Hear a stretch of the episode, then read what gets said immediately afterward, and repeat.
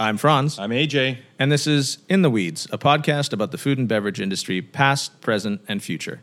Our goal is to legitimize food and beverage by sharing stories of people we meet, learning new things, and having some laughs along the way. Be sure to check us out on Instagram and intheweedspodcast.com. This week on In the Weeds, Franz and AJ speak to Robert Belcham, founder and chef of such well known Vancouver restaurants as Campagnolo, Campagnolo Roma, Fuel, Fat Dragon, Popina, and the new Popina Cantina. Chef Robert talks about the Chef's Table Society, Cooks Camp 2021, what it's like being in Vancouver during G Panda, and how we hope to dig ourselves out of this massive hole that the restaurant industry has found itself in. Ending on an uplifting note, of course, including highlights of his time working at the French Laundry. Enjoy the show, everybody. Um, Chef, let me just start off by saying I am so grateful and thankful for your time. I don't want to do too much uh, flattery, but you uh, are a, a big deal for a lot of us. So it's uh, it's lovely that you were able to make some time to chat with a couple of uh, newbies to the uh, podcasting world. Well, I'll tell you, I'm a big deal to myself as well, so I'm happy to be here. Awesome. I've been listening to your podcast, and uh, it's uh, it's lovely. I've I think I'm five episodes in, and it's Oh, been uh, it's been a source of a lot of uh, of thoughtful inspiration during all of this. I appreciate that. Thank you. I mean, it's a kind of a something I wanted to do for a long time, and and to be able to actually do it and make it sound.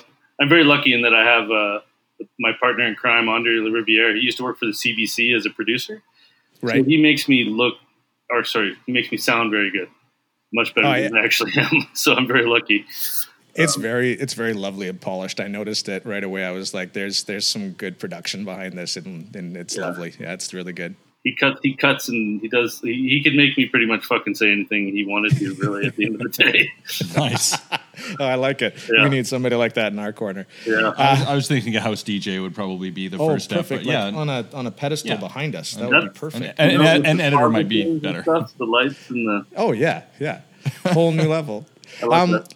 if you could, um, for uh, those of our listeners who have not had the pleasure of following you uh, and your your impact on the Vancouver food and beverage scene, uh, can you give us a little backstory about yourself?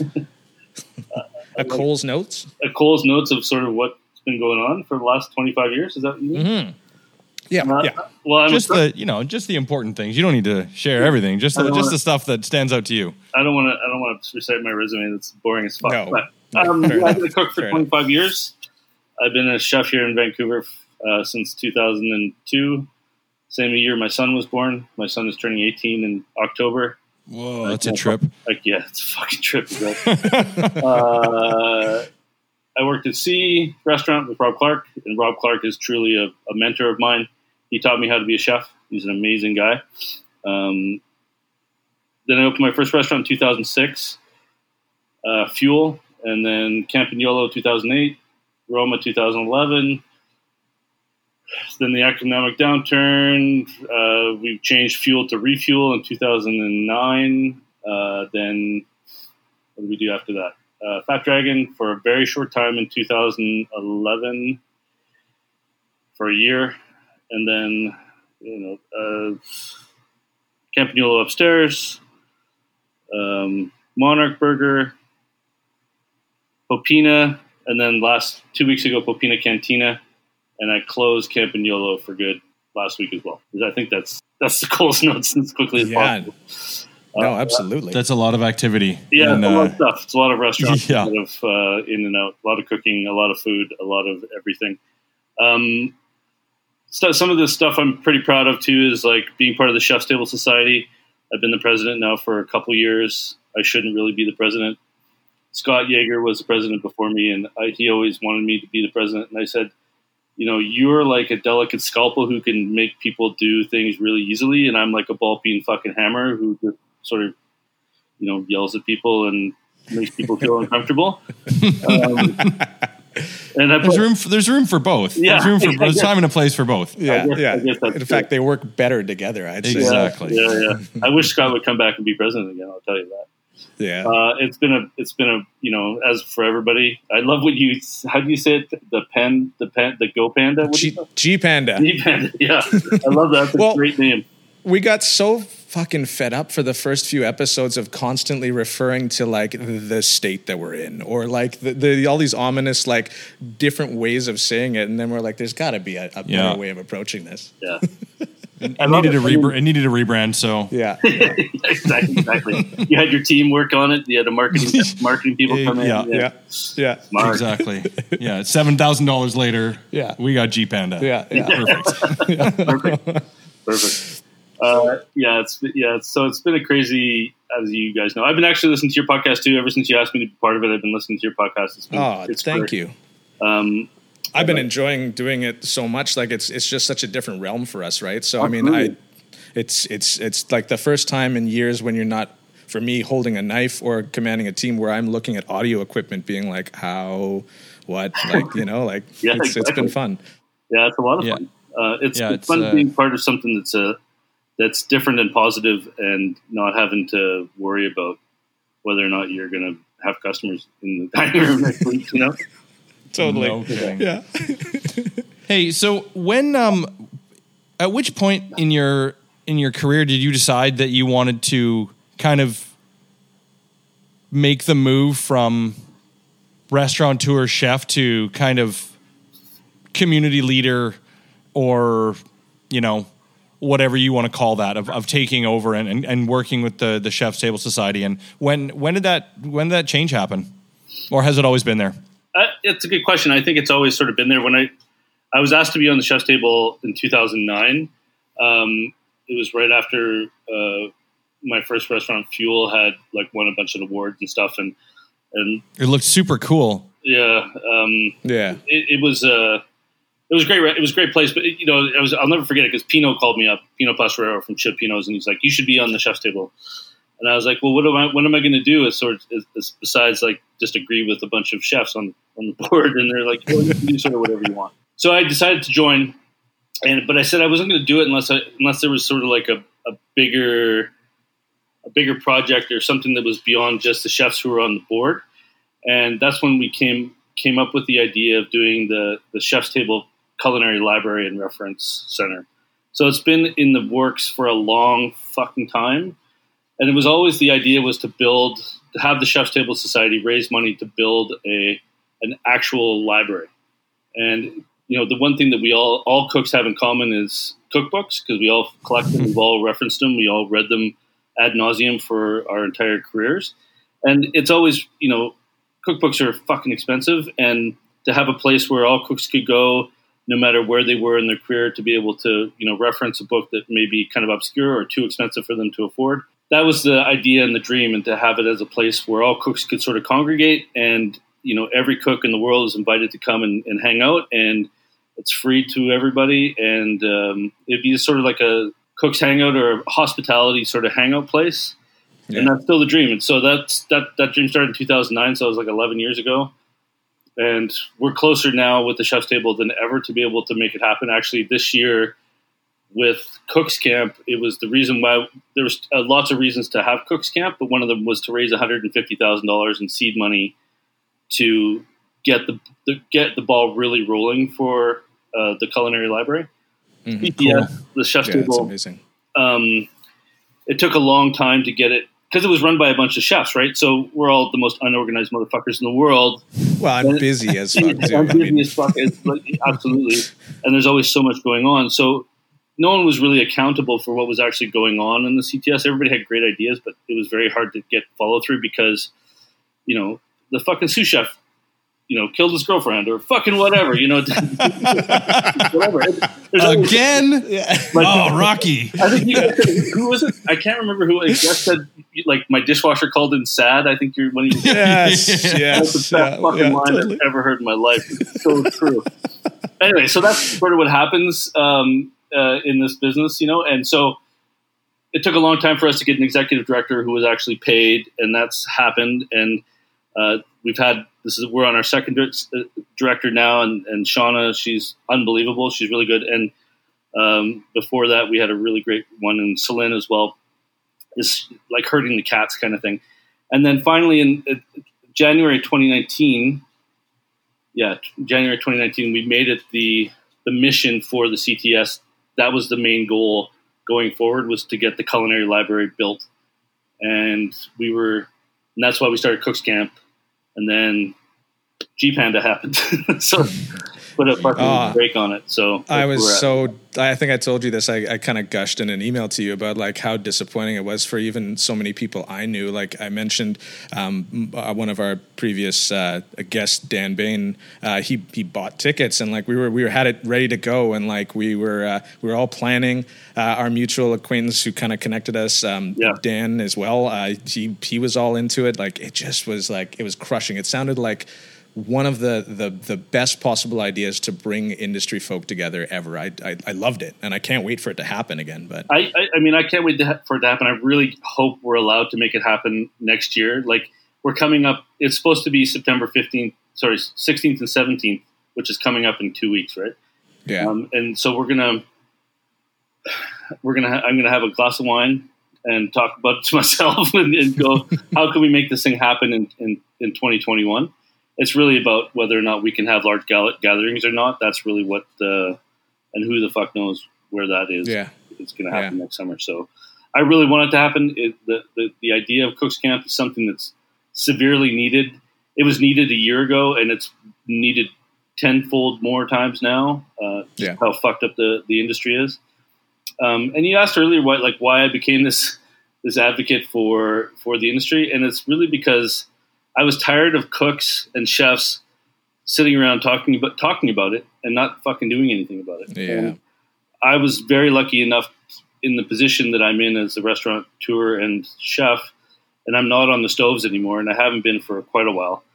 That it gives me the free time to be able to um, to organize something like Cooks Camp and to and to push forward on on agendas and and and funnily enough, people sort of think that I'm I'm some sort of expert on the industry for some reason. I don't quite know why really, but they so they give me a they give me a, a platform to speak, such as the podcast or being with the BCRFA, talking about you know how to come up with guidelines for COVID and and things like that, and being on the CTS and stuff like that. So yeah, it's it's mainly just because I'm a ball peen hammer, and I just if people will listen, I'm gonna you know rattle on.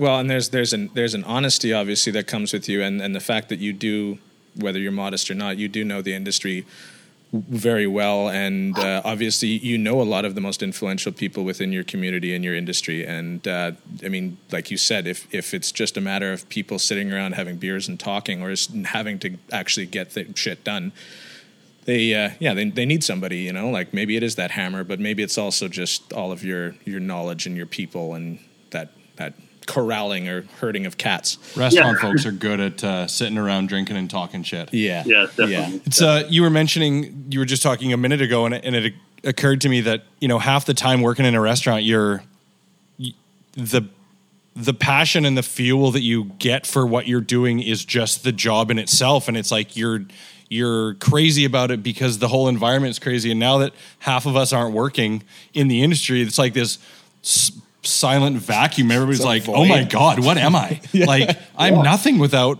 my crazy restaurant stories or my burns or my crazy long shifts or my, you know, seventy thousand dollars tax free as a server. Just kidding. Oh. Uh, oh, oh. But you know, it's like without that, without the craziness, it's it's such an it's such an identity that it yeah it's I imagine yeah. there's a lot of lost souls out there. Well, there definitely is, and they, you know, it's it's. I can't remember who it was. Tony Minichiello, I think, from from Northwest Culinary Academy. He always said if if if they make cooks like run the government or you know be part of a like run a war or like be, you know it would get done so quickly because that's just how fucking efficient we are.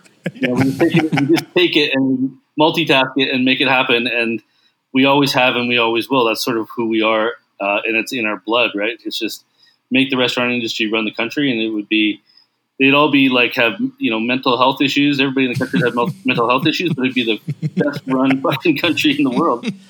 That that actually reminds me. Uh, I've worked with AJ for so many years, and because of the the different paths we took, mine being in the kitchen and his being a front of house, more manager uh, ops role, yeah. um, he's always related it to me whenever I've been stubborn and whenever I've been a pig headed cook about it. Where he's he's he had an epiphany where it seems like with cooks, there's this constant need to bury the last shit on the on the spike. You know, like it's that it's that linear thing of having like this is my this is my shit. I got to get to the end of this shit, and then this shit goes on the spike, and it's done, and that's it, and that's the line you're looking at, and that's yeah. it. As opposed to like the the all over the the meander, but the the big picture maybe sometimes it's just linear.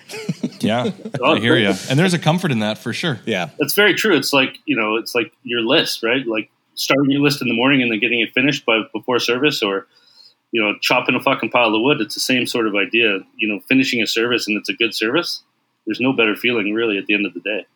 It's yeah. much different when you're obviously front of the house you have a lot more different things going on because and it's because you have all the wild cards of customers there. Mm-hmm. yeah. You never know what you're going to get. It's like sometimes they're fucking awesome and sometimes they are not fucking awesome Fact. Yeah, I believe we got an episode about that. This is very true. Very true. Okay, so in the last uh, in the last little while in Vancouver, what have you kind of other than the obvious all the restaurants being closed and the kind of the retail sectors and stuff being laid waste, what are what are some of the positive or interesting things that you've seen in some what are some of the what, evolutions that, yeah, that have occurred because of this crazy about. shit? Well, I mean, the, the thing that, that blows my mind is how well some of these restaurants have been able to to change their business models like on a fucking dime. That blows my mind because it's so difficult to start a business to begin with and to be able to and I hate this fucking word because everybody uses it. Is you're going to use pivot, aren't you? Yeah, pivot. I hate that word. pivot. but, then, but for so many people to be able to do it um, and then do it, I mean, it seems effectively. I mean, I don't know how. Ever, this is the thing about the restaurant business is that everybody fucking lies about how they're doing. Yeah. Everybody's doing awesome. That's what you ask. You know, twenty fucking chefs, and every every chef is like, "We're so fucking busy," and you know, you never really know because we've all been dead as fuck, and we've all been busy as fuck, so we don't really know. Um, so I mean that that idea, uh, the, the, it's the it's the tenacity of the hospitality industry that always blows my mind. They will push and push and push until they're fucking dead, and we've all seen it. And they and this is it's happened for you know a century, you know before COVID happened, and it's it's continuing to happen now. Just you know they look at most most restaurant people look at COVID as just another fucking problem to deal with, and that's what they're doing. And they're yeah. trying to make their businesses work and and you know earn some money. That's that's it. You know, for myself, twelve years in at Campagnolo, it was my biggest thing was you know going from a chef to a restaurateur and seeing the evolution of like what it's really like to run a restaurant from the front of the house perspective as opposed to just the back of the house perspective. And the whole act of dining as myself i love to dine like i love to go out and interact with the restaurant order wine cocktails all that sort of stuff.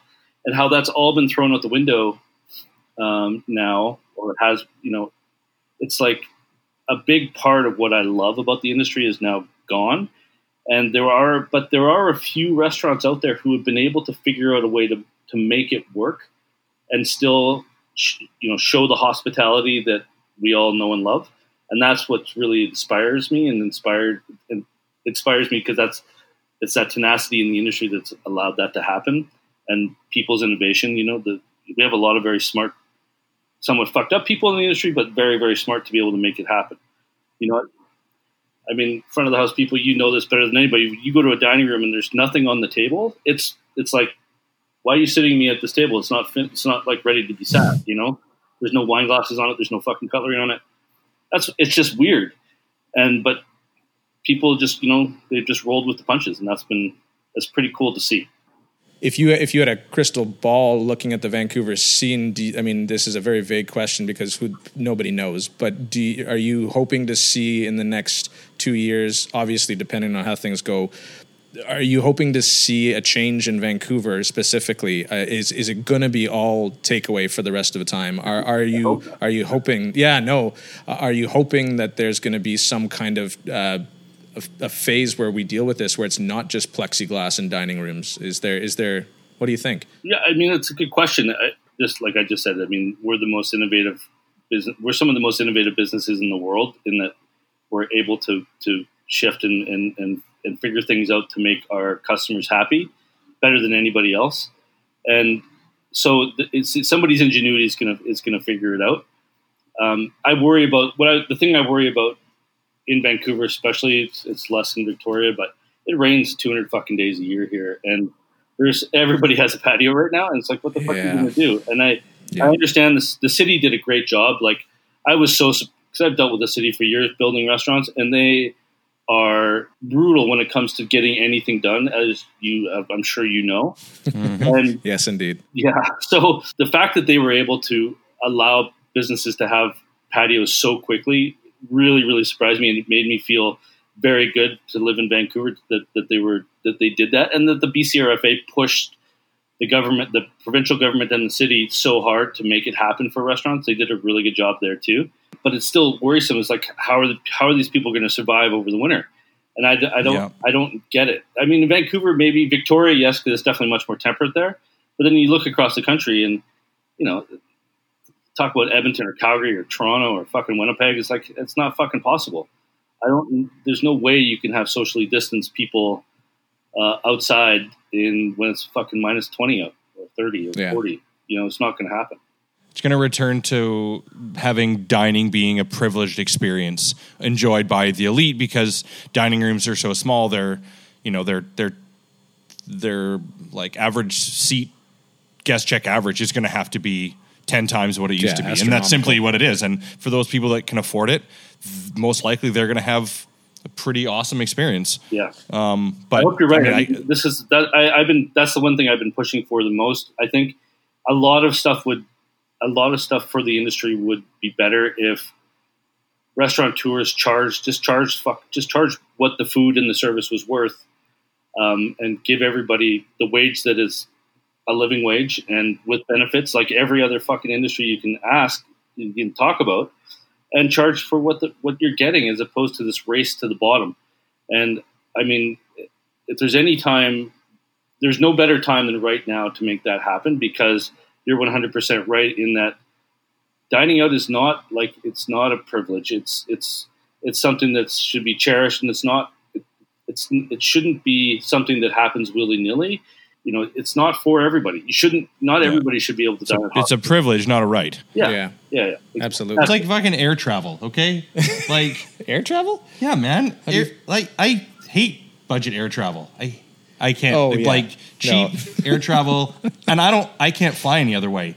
I just don't want to fly because like yeah. I don't. You mean I, you can't fly any other way because you can't afford? I can't non-budget. afford it exactly, yeah, no, I, but I that's understandable. But I mean, like it, people complain budget airlines like you're flying in a metal tube across the world for like six hundred bucks. Yeah, like it. It's flying across the world is not a right. Like, no. come on, it, you're absolutely right. Yeah, we we don't deserve this as fucking humans. No. Like, I should be able to go and eat out at a restaurant five nights a week, and it should only cost 10% more than me buying the ingredients at a grocery store because exactly. the humans are either slaves or robots. Yeah. Perfect.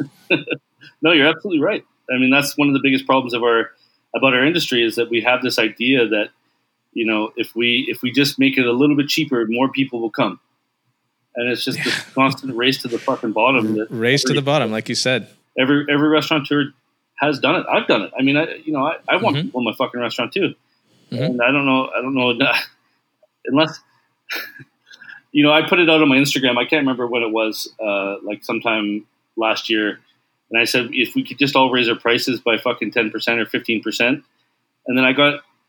Then a bunch of people were agreeing with me, and then we got a bunch of people got a letter from the government of Canada, lawyer from the government of Canada, saying that we're we were on the verge of price fixing we're all going to be Jesus. charged with criminal offense. I'm, i wish I was fucking. Really? Yeah, yeah, yeah. And I'm said I'm just like, you know, I never talked to the fucking lawyer, but I was just like, all we're trying to do is figure out a way for making our industry survive. We're not trying to gouge people. We're just Yeah. You know. But you're right. You can't have just one restaurant being No, like, I was just gonna say- sorry, I'm the restaurant on the corner that's 30% more than everybody else, but please come and dine with me because it's the right thing to do. No, Yeah, it has to be agreed upon by the whole community to support each other because we've talked about it before. The minute one person goes out and does that on their own and there's no support, like you said, where everybody's, I'm fine, I'm fine, I'm Yeah. fine, everything's great, everything's great. But the minute we stop saying that and actually agree to that needing to be the priority, like, Well, I mean, we talked about this. I mean, I, I know you guys have talked about this too. Is, is tipping?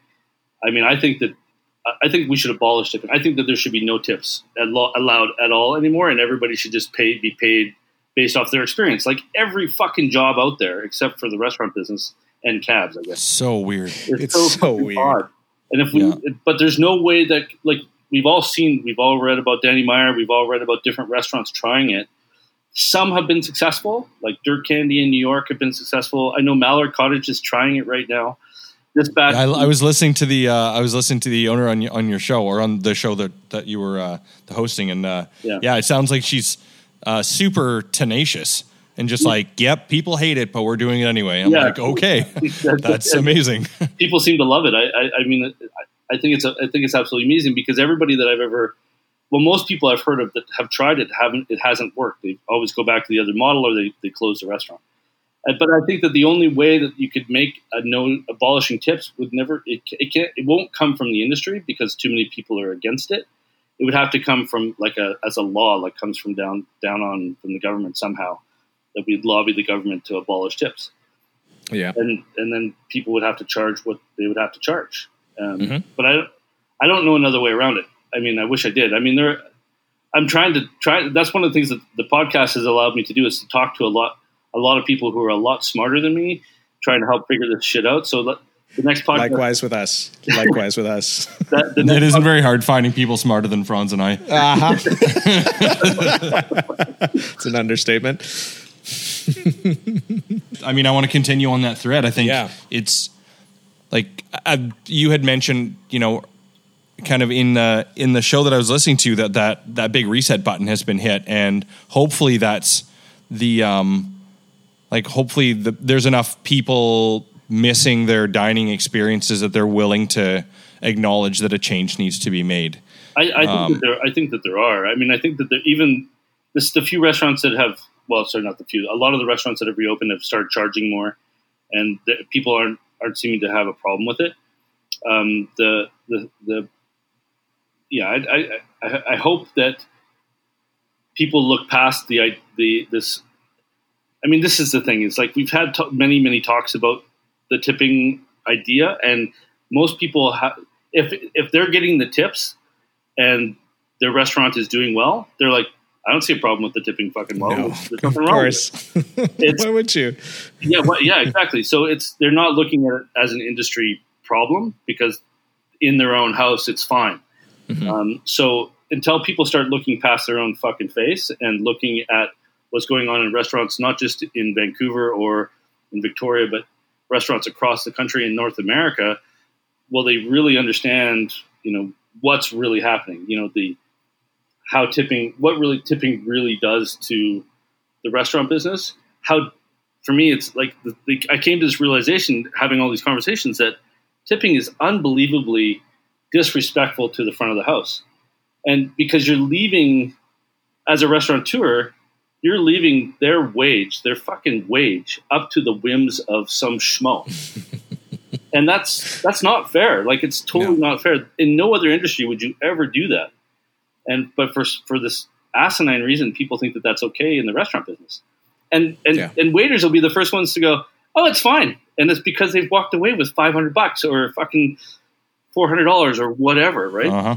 It's when that gets chopped down, though, or when we have a pandemic and then you have nothing to fall back on, then then it becomes this like, oh shit moment, exactly. right? Like, exactly like all my waiters trying to when we first we we were one of the first restaurants in BC to, to close because I was I'll never forget it I was in Toronto and I woke up on the Saturday morning I think it was like March 15th and um, 400 people had died in in Italy and I was like okay this is no fucking joke anymore like I'm not gonna you know keep my restaurant open to, to make a few bucks if people's lives are at stake I'm not gonna do that And the first question that all my waiters had was, "Okay, you're laying me off, and I'm going to get get EI, but I'm not going to make any fucking money because I don't declare any of my tips." And I'm like, "Okay, so here, have a bunch of food. You want some wine? Try to sell some wine. Here, take take a case of beer. Like sell it to your friends. I don't know what to tell you, but that's sort of the system that we've all agreed to, and you as well. And you, you're certainly fine when the times are good, but."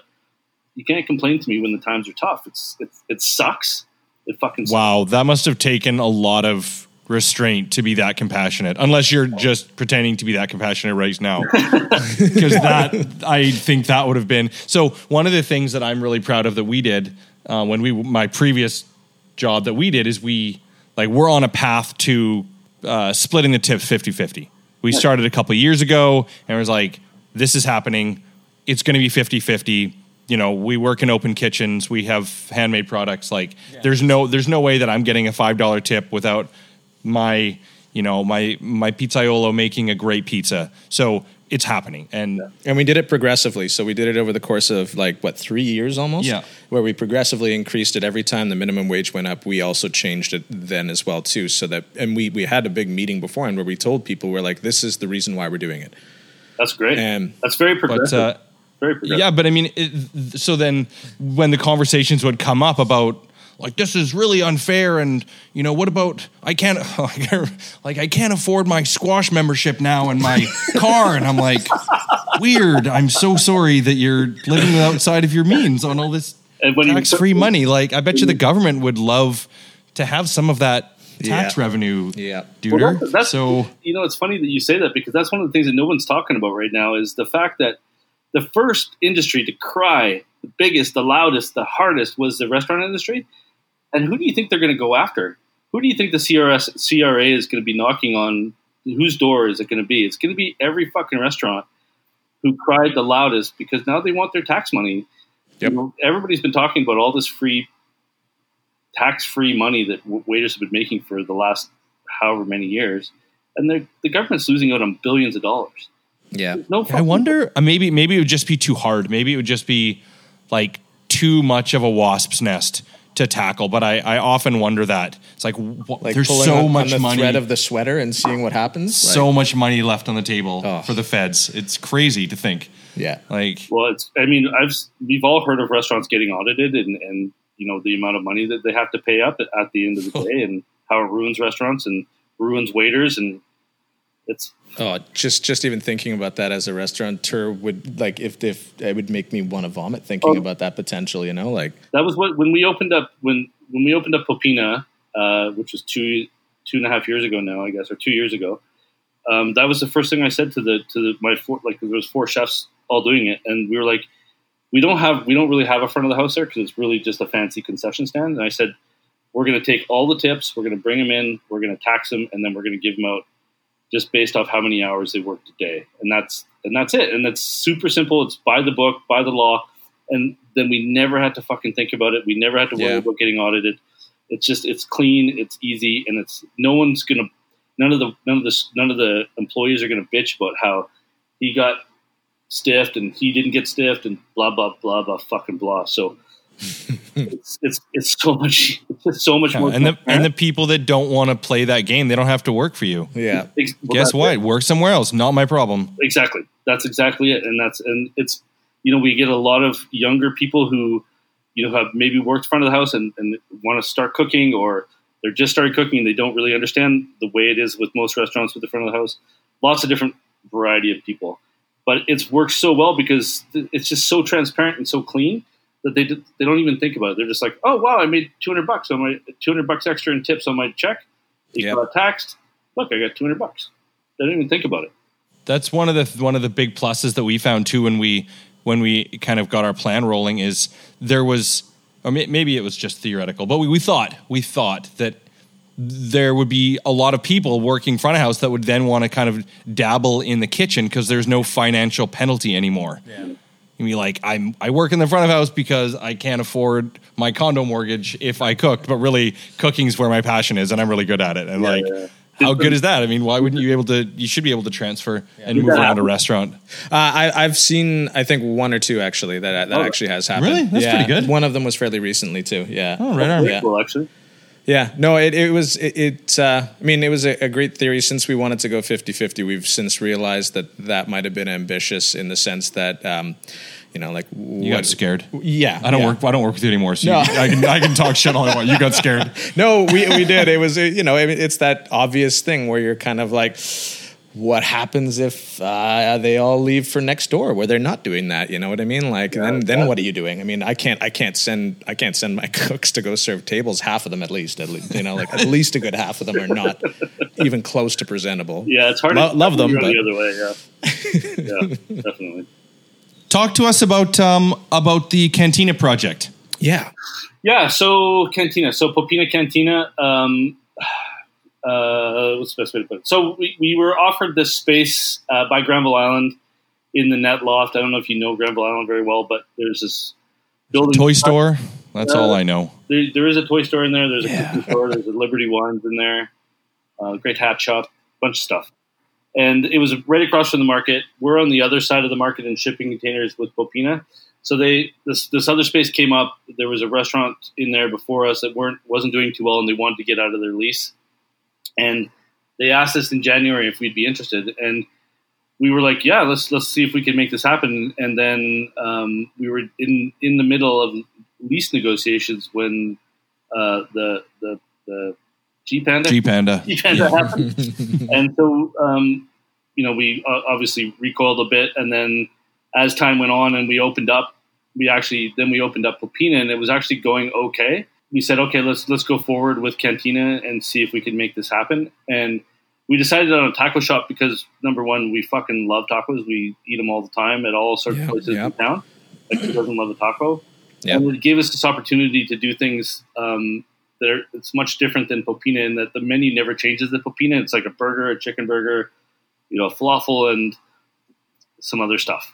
And that's what sells and that's what does good. And this way we could every week we could come up with some specials and and make it make it a little bit more fun for us as chefs because it's it's a more nimble sort of environment. And you know you just you can pretty much stick anything in between a tortilla and it's a taco. So you know today I just got some great tomatoes from my my buddy Millen and we're doing a, a heirloom tomato taco tomorrow. You know it's like it doesn't like it's super simple and it's easy and people love it. And hopefully people dig it and buy tacos I guess. I don't know. We'll see what happens I guess how did, how did you how did you get together? Like uh, so many like obviously you're friends uh, over the years and stuff like that but all, all of the, the four of you are such well-known presences in vancouver. How, how does that work together as a team? How do you guys figure shit out together? It's a great question like actually. it's it's a it's a lot of uh, i mean eh, arguably kitchen people have some egos so i mean how do you Well, that- that- iron that out? that's what's really cool about it is is, is that so I, I've known Angus since I opened up Angus opened up Gastropod and uh, this is pre Maenam so he opened up Gastropod and I had Fuel and we opened up like about a month apart from each other and I remember we had the same real estate agent and he said there's a guy named Angus who's opening up next door you should introduce yourself and I'm like thinking some big burly Scottish guy and how did like I had no fucking idea he was you know this skinny Asian dude and I was like are you Angus? Like we were at the back of the restaurant and I was like clean throwing some shit out or whatever. He's like, yeah. And he's like, are you Robert? So we've been friends ever since. And that's sort of how it started. And he, you know, we, the one thing that, that the four of us have in common is our egos are pretty, pretty low key. We just want to, you know, make people happy and do our thing. And, and, and we're not trying to, you know, get a Michelin star or anything like that. And, you know, the idea of us working together started like five years ago or almost six years ago now and we went through many different like places and leases and different things to try to make something work and nothing nothing really like was solid until uh, Angus had his first restaurant on Granville Island at Sen Pad Thai and they right in that loft space right yeah and they were really really happy with how well the food was there and how well it was received and they, there was a new management in and they really wanted to change the focus of you know the type of offerings at Granville Island. They wanted to improve them, and so they we did a tasting for the management team, and they were stoked, and they were like, "Okay, we're going to build. Would you guys be interested in in doing a a restaurant on Granville Island in a new space, and we're like, oh, uh, tell us more. You know, where is it? And they're like, well, it's right on the water, uh, on the on by the ferry docks, and we're going to put up shipping containers. And we're like, uh, yeah, let's make this happen.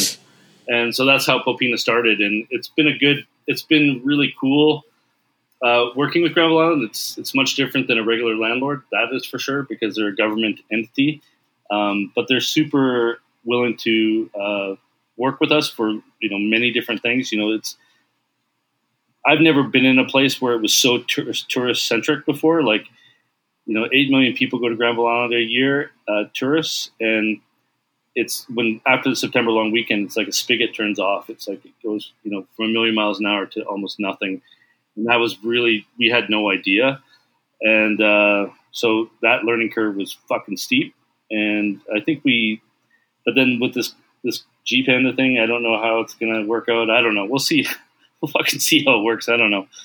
Uh, I I mean they're just good. They're good people to work with, and working with Angus and Hamid and Joel you know, we all have our quirks and and uh, we all have our talents and our and our you know strengths and stuff. So we all work really well together. The coolest thing about it is I've opened lots of restaurants, as I explained at the beginning of this whole thing, is that if one of us drops the ball for whatever reason, there's somebody right behind you to pick it up and keep running with it, which is super cool. And that's really, really important when you're opening restaurants or a restaurant, even just one or any business, to have partners who um, understand what the fuck is going on and who have the same goals as you do.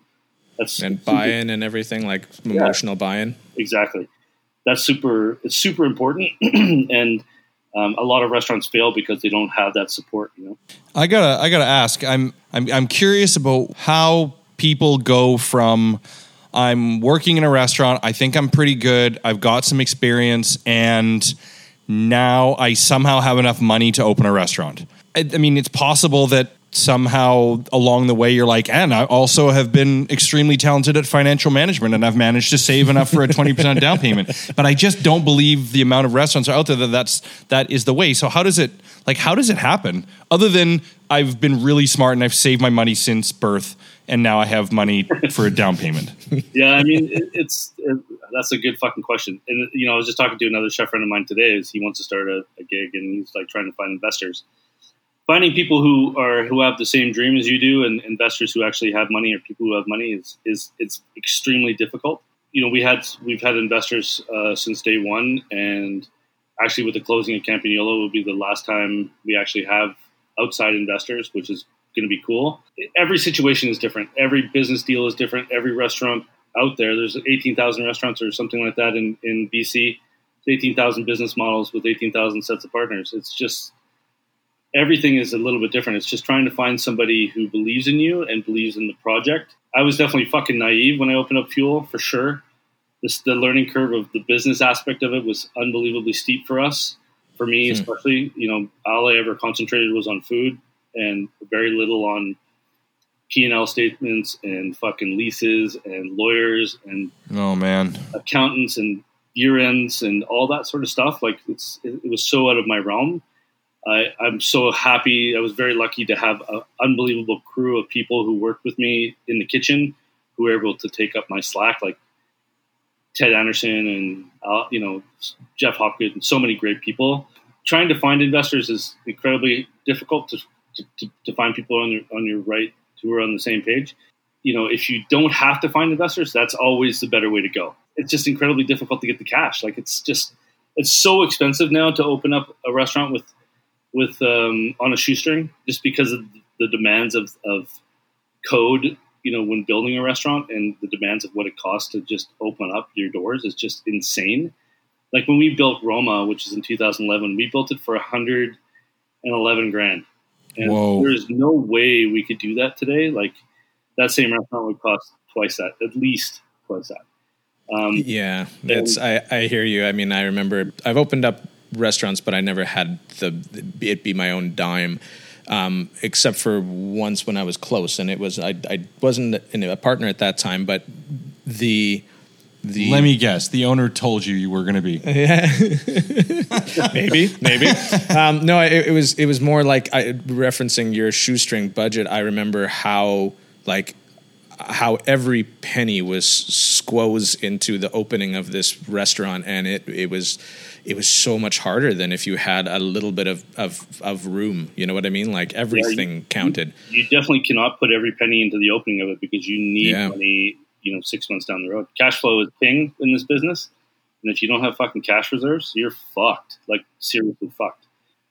Um, yeah, it's hard. It's hard. That was one of the that was one of the big things when you were talking to Hetherington um, that like really resonated with me is like we we were playing this this like credit card paying for your rent game and it's like it's just with yeah like you said I mean if you have a if you have six months of cash in the bank versus the the place that like hasn't paid for last week's food yet Yeah. and has nothing like oh that's Yeah, so paying stressful for this week's uh, delivery with next week's cash flow. Ah, it's, Like, it's yeah. madness man madness. Yeah, I mean that was one of the so one of the things that I started because I dealt with mainly small farms with for all of my food and small wineries, local, mostly BC, and then boutique. Uh, what do you call it, importers and things like that. Um, Mhm. They were. I wanted it to be a symbiotic relationship. I, I, I saw with restaurateurs that I'd worked with before them, you know, do sixty days, ninety days to pay back, and I thought that was just so fucked because you know a farmer is just struggling all summer to make make their just the payments for their lease on their land, and, and you're waiting till fucking December to pay for the tomatoes that you sold in September. It made no fucking sense to me at all. I thought it was, I thought it was awful. So we had a two week, we had everything was on two weeks, and that was just so we give two weeks. We pay every two weeks we pay the vendors, and every two weeks, the opposite two weeks we'd pay payroll, and that was just sort of how it's always been since we started out. that's And smart and those were always the two. That way, you're never like overextending yourself. And then we use, but we use a credit card for everything. Like we, everybody who would take a credit card, we'd, we'd pay for credit card, and I haven't had to pay for a flight since 2006. So, and then I can also Yeah. what it allows me to do is give flights to to cooks to go do stages. You know, send people to the French Laundry, send people to Flour and Water. Send I sent my my sommelier Peter Van Dreep. I sent him to Dallas to do a, a, a wine thing.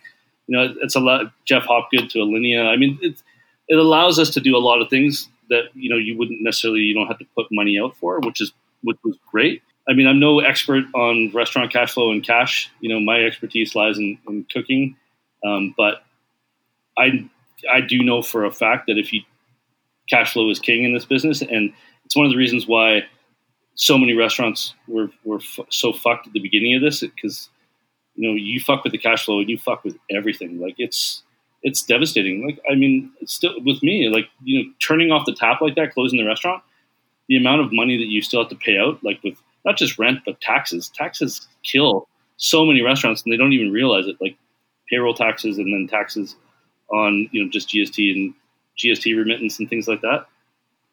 It can kill a restaurant.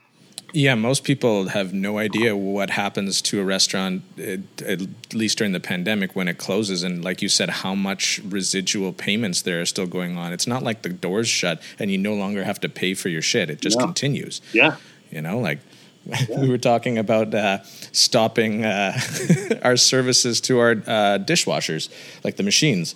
And they were like, well, on contract, if you guys stop the services we provide, then we're going to go repo them out of your walls. yeah. And it was like, um, all right, all right, that's that's a that's a new problem. Yeah. Cool. Yeah.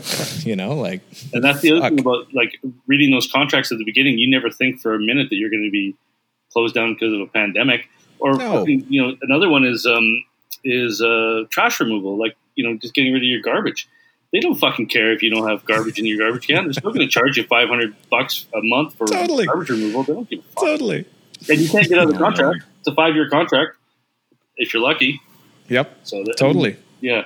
There's lots of stuff like that. what's your uh, what's your favorite Italian wine Well, I'm drinking this one right now. Um, Pietradolce is it's a, oh yeah Etna yeah, it's an Etna Rosso. Um, nice one the the funniest thing about closing a restaurant is you find all these wines that are squirreled away by your sommelier, and I found them in the back in his fridge, and I was like, "Oh, this could be just perfect for me to drink tonight." Nice one oh that's sitting behind the recycling bin, kind of pushed in the side, a rag on top of it. You're like, I wonder what this is. Exactly. exactly. Yeah. What about in BC? What do you like to drink from Uh, BC? Or, Orofino, I think they make some fucking Yeah. outstanding wines. I- Similkameen is so good. oh yeah, I'm gonna drink this uh, after this. I think I'm gonna go to a Riesling. Nice. Um, that's the one thing that uh, this G Panda thing has allowed me to do is drink a lot more. So Yeah. Hmm. Phew. Now, focus- now there's time for what's Focus important. on your true passion. yeah, and I, you know, it's funny. I love wine, and I don't get it. I, when I cooked, I, I made it a point when I started really young in my career never to be one of those chefs who's just like constantly chugging beers and chugging wine. And I didn't because I always in Vancouver. I always lived out of town. Like I lived in Maple Ridge for most of my career, or Pitt Meadows. So I would have an hour and a half commute after work. So I never ever went for beers with guys. Um, so I now I'm making up for it. yeah, fair enough. you know, with the recent closure of Campagnolo and like the economic downturn in like 2009 or whatever with with fuel, what what kind of emotional and mental armor do you have to be able to like take those kicks to the nuts and still want to get up and stay at it? Like I'm just I'm, I'm amazed at at your willingness to want to get back into the ring. It's well. I'll give you. I'll. I'll, I'll tell you. It's it's really simple. Um, it's business. It's as simple as that. I I need to make a fucking paycheck, and I can sit and wallow in my own despair about how I didn't make the right decisions about my last business closing or what or whatever. Um, all I can do is move forward and try to to be a better restaurateur, a better chef, and a better manager than I was before and I can sit back and, and, and cry in my Etna Rosso here, or I can, I can fucking move forward. I mean, it's as simple as that. It, Yeah. I don't have any magic armor or anything like that. Like, you know, closing fuel. When I built fuel, I like I literally well, I, pretty much every restaurant I built, but I built fuel like from the ground up. Like Tom Dowdy and I like sawed the fucking concrete and pulled it out. I hammered the fucking the entire concrete floor out of the kitchen to, to redo the, the plumbing. Like I fucking built that place. And, That's so awesome. Um, Jesus. you know when you when you sell it when you sell a place like that and it's your live stream you you built it specifically to do the food you wanted to do um at the end of the day it was still fucking business like it, that's that's you know it's it's a lot of people a lot of managers i've had and a lot of cooks i've had have a hard time with my that ideal i mean I, I never want to talk ill will about anybody ever. I mean, but it was hard closing fuel, like hard. And you know, having managers and chefs and stuff like bawling their eyes out on a daily basis was incredibly emotionally taxing. But at the end of the day, there it wasn't their fucking half a million dollars. It was where where did it go? It was their job, and they could move on to another job. And you know, I understand that they they had an unbelievable emotional attachment to what what we had created, and I'm not trying to belittle that at all because it was what made Fuel so such an amazing place. But at the end of the day, it was either I did what I had to do. We got an offer to to, to, to sell it to Trevor Bird, and you know it was just like, okay, are we gonna are we gonna make money this month? No, okay, we made a little bit. Oh, you know, it was just like that fucking you know that constant bullshit that sucks about the restaurant business. And I was just like, and we were in the middle of opening Fat Dragon, and I was just like, uh, I don't need the stress, and I, I can, I, I have a job for all these people, and I can put them somewhere else, and you know, it's my dream restaurant. The only one who should be fucking crying is me at the end of the day, but you know, I was busy building another place and making it happen. You know, that was a, it was a hard time. It was a weird time too. I mean, I, I mean, I could get into a lot of stuff. My we were in the middle of opening another restaurant, Fat Dragon, and my business partner had a stroke and he almost passed away. And it was it was a devastating time, but you have to you have to keep going with business and you have to keep moving forward because if you don't, all these people who believe in what you're trying to do don't have a fucking paycheck. And I couldn't do that to my cooks and I couldn't do that to all the people who had made those commitments to me. You know, so I had to just keep on going and um, it's it's the same thing with every restaurant. At, at, the end of the day, it's business. It's about making sure that families have food on their table and that we're making guests happy. Really, that's it. Thanks, man. Thanks for uh, yeah. Thanks Yeah. for sharing that. I appreciate that. Yeah, that's it. I mean, that's the kind of stuff that I'm. I think both of us are really interested in because it's so rare. Like again, you mentioned earlier, where everybody always has this uh, attitude where they have to they have to outwardly say how well everything's going. So I mean, it's Yeah. it's important that also people hear how human that that whole scenario is and how incredibly devastating it can be. But also, you you need you have people relying on you, like you said. So yeah, no, that's thank you for answering that for sure. I honestly like I, I think you've covered almost everything that I've. I mean, I had one ever so slightly childish question that I just wanted to ask, and I, I, I couldn't. love I- I love childish questions. So is it a fart joke or? no, no, no, no. It's it's more just like probably one that you've answered before. But I wanted to know. Um, I wanted to know. I what it was like working at the French Laundry for Yes. somebody who. Good. Yeah, I. I mean, I, I- I, I had was- to. I of didn't. course. You know, like We got the adult stuff out of the way, but Yeah. Yeah. you know, Um, yeah, okay. Uh, so 1999, uh, I worked there for a year. I was a butcher, started as a butcher. It was awesome. Like, it was an amazing experience. It was before the book came out. Like, uh, I was actually just packing up all my cookbooks yesterday, and I was going through and I found my French laundry cookbook, and Thomas gave it to me the day, my last day uh, I, that I came in to get my check, my last day of work.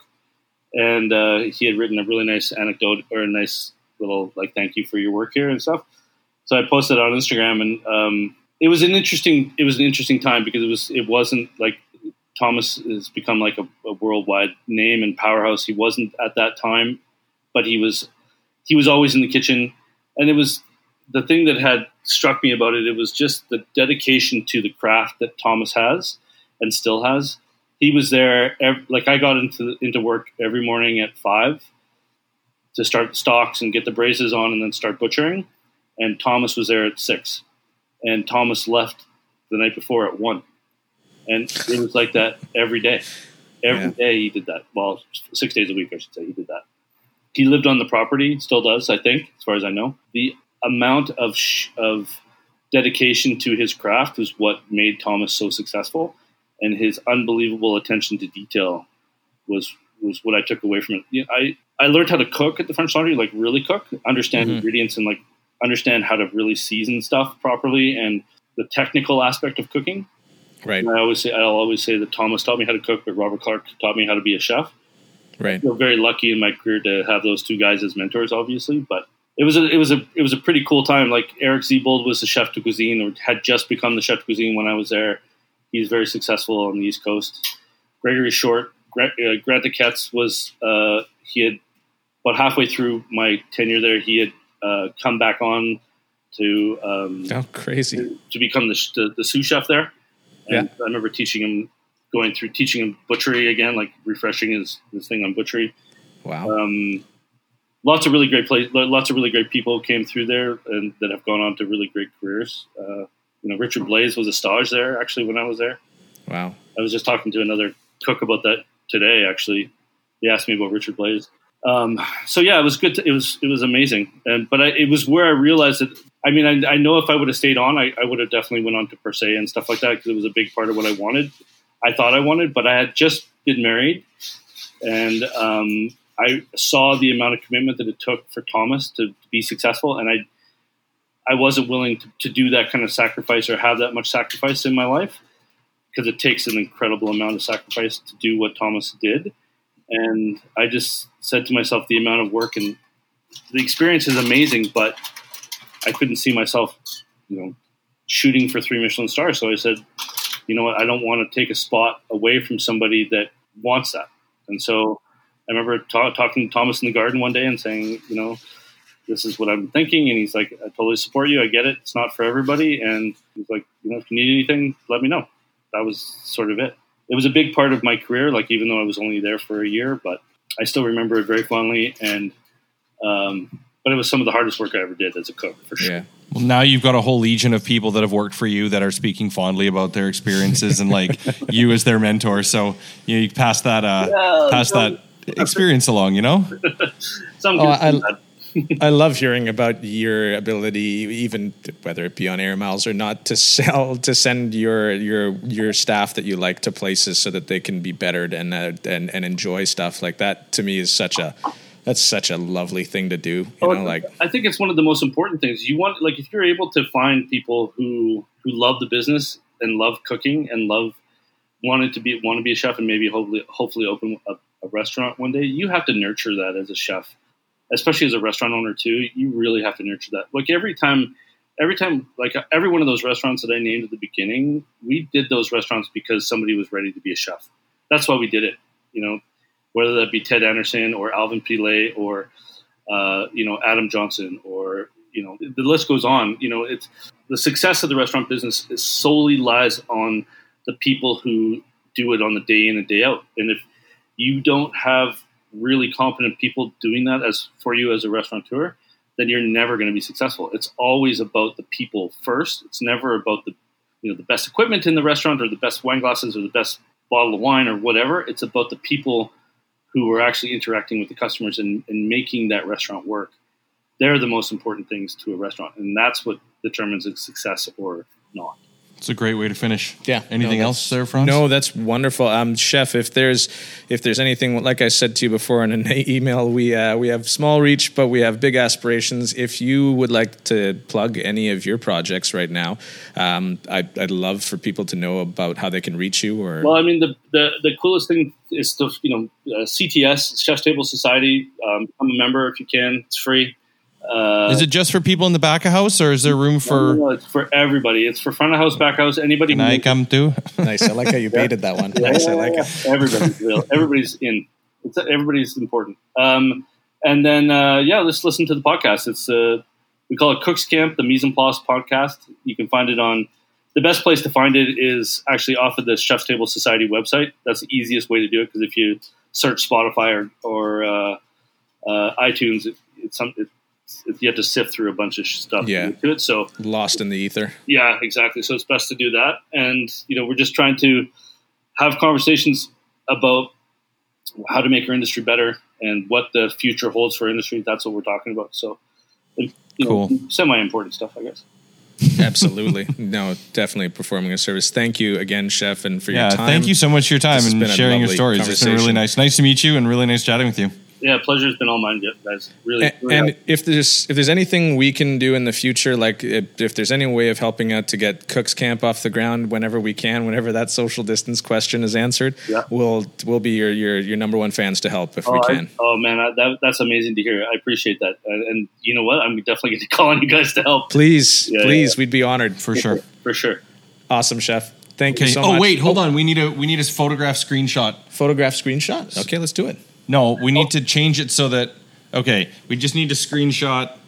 There you go. Can you screenshot? Do you know Can how I to screenshot? I don't know how to Fuck. screenshot. Okay, hold I on. How you work in the screenshot? kitchen. I don't even know how to do that. I'll scr- I'll do well. I'll do the screenshotting. Uh, function command four. Okay, smile. Did that do Did it, do it? Did you didn't see it? You didn't know how to screenshot. Hold on. No, we have this has to happen. Sorry. Yeah, I'll thank you. Yeah, ask the computer. bear with us. I've known this guy since we were both like five years old. So Oh, I is that right? Yeah, yeah. The the the banter is is deep. It's good. You know, I started cooking in Victoria, eh? Yeah, you mentioned that. I was actually gonna poke at that one, but I didn't know like how long you were here or what. You know. I went to Camosun to do my culinary training. Oh, brilliant, Yeah. Gilbert. Yeah, it was Gilbert. Yeah, yeah. Yeah, Long yeah, time yeah. ago. He did my apprenticeship stuff.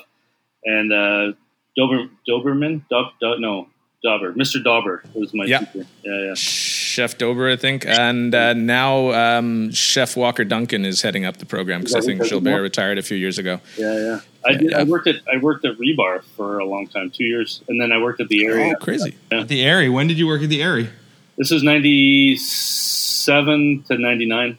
Oh, crazy! I, I worked there the very last season uh, Oh, yeah. that it was that it was open before it turned into whatever it is now the e, the Edie The Edie, the Edie. Edie, Oh, the yeah, race, right. race The, car. the yeah the the Race race, car car, people purchased it and Who it's who- called. Who was the manager when you were there? Uh, her name is Lynn, Oh, really? and it was Christophe Letard in the kitchen yeah, yeah, yeah, and uh, Castra Botang as sous chef. yeah, yeah, yeah. Lynn was, uh, I think she was a dining room manager when I was there. Yeah, no, she was the dining room manager for sure. Yeah. Yeah. We're, uh, we're we keep threatening to make it over to the mainland to uh, to do some visiting, uh, and we're totally going to track you down and, and say hey and have a glass of wine, and Fuck yeah. I look forward to it. yeah, Yeah, I'd really like that very much. I would like that Okay. a lot. All right, John. Awesome. Thank Take you. care, Easy, chef. Thanks. Cheers. Thank you. Bye. Last customer has left the building. All that's left to do, mop and take out the trash. Thank you guys for joining us again. If you have any questions, thoughts, or episode ideas, you can email us at podcastitw at gmail.com. See you next time.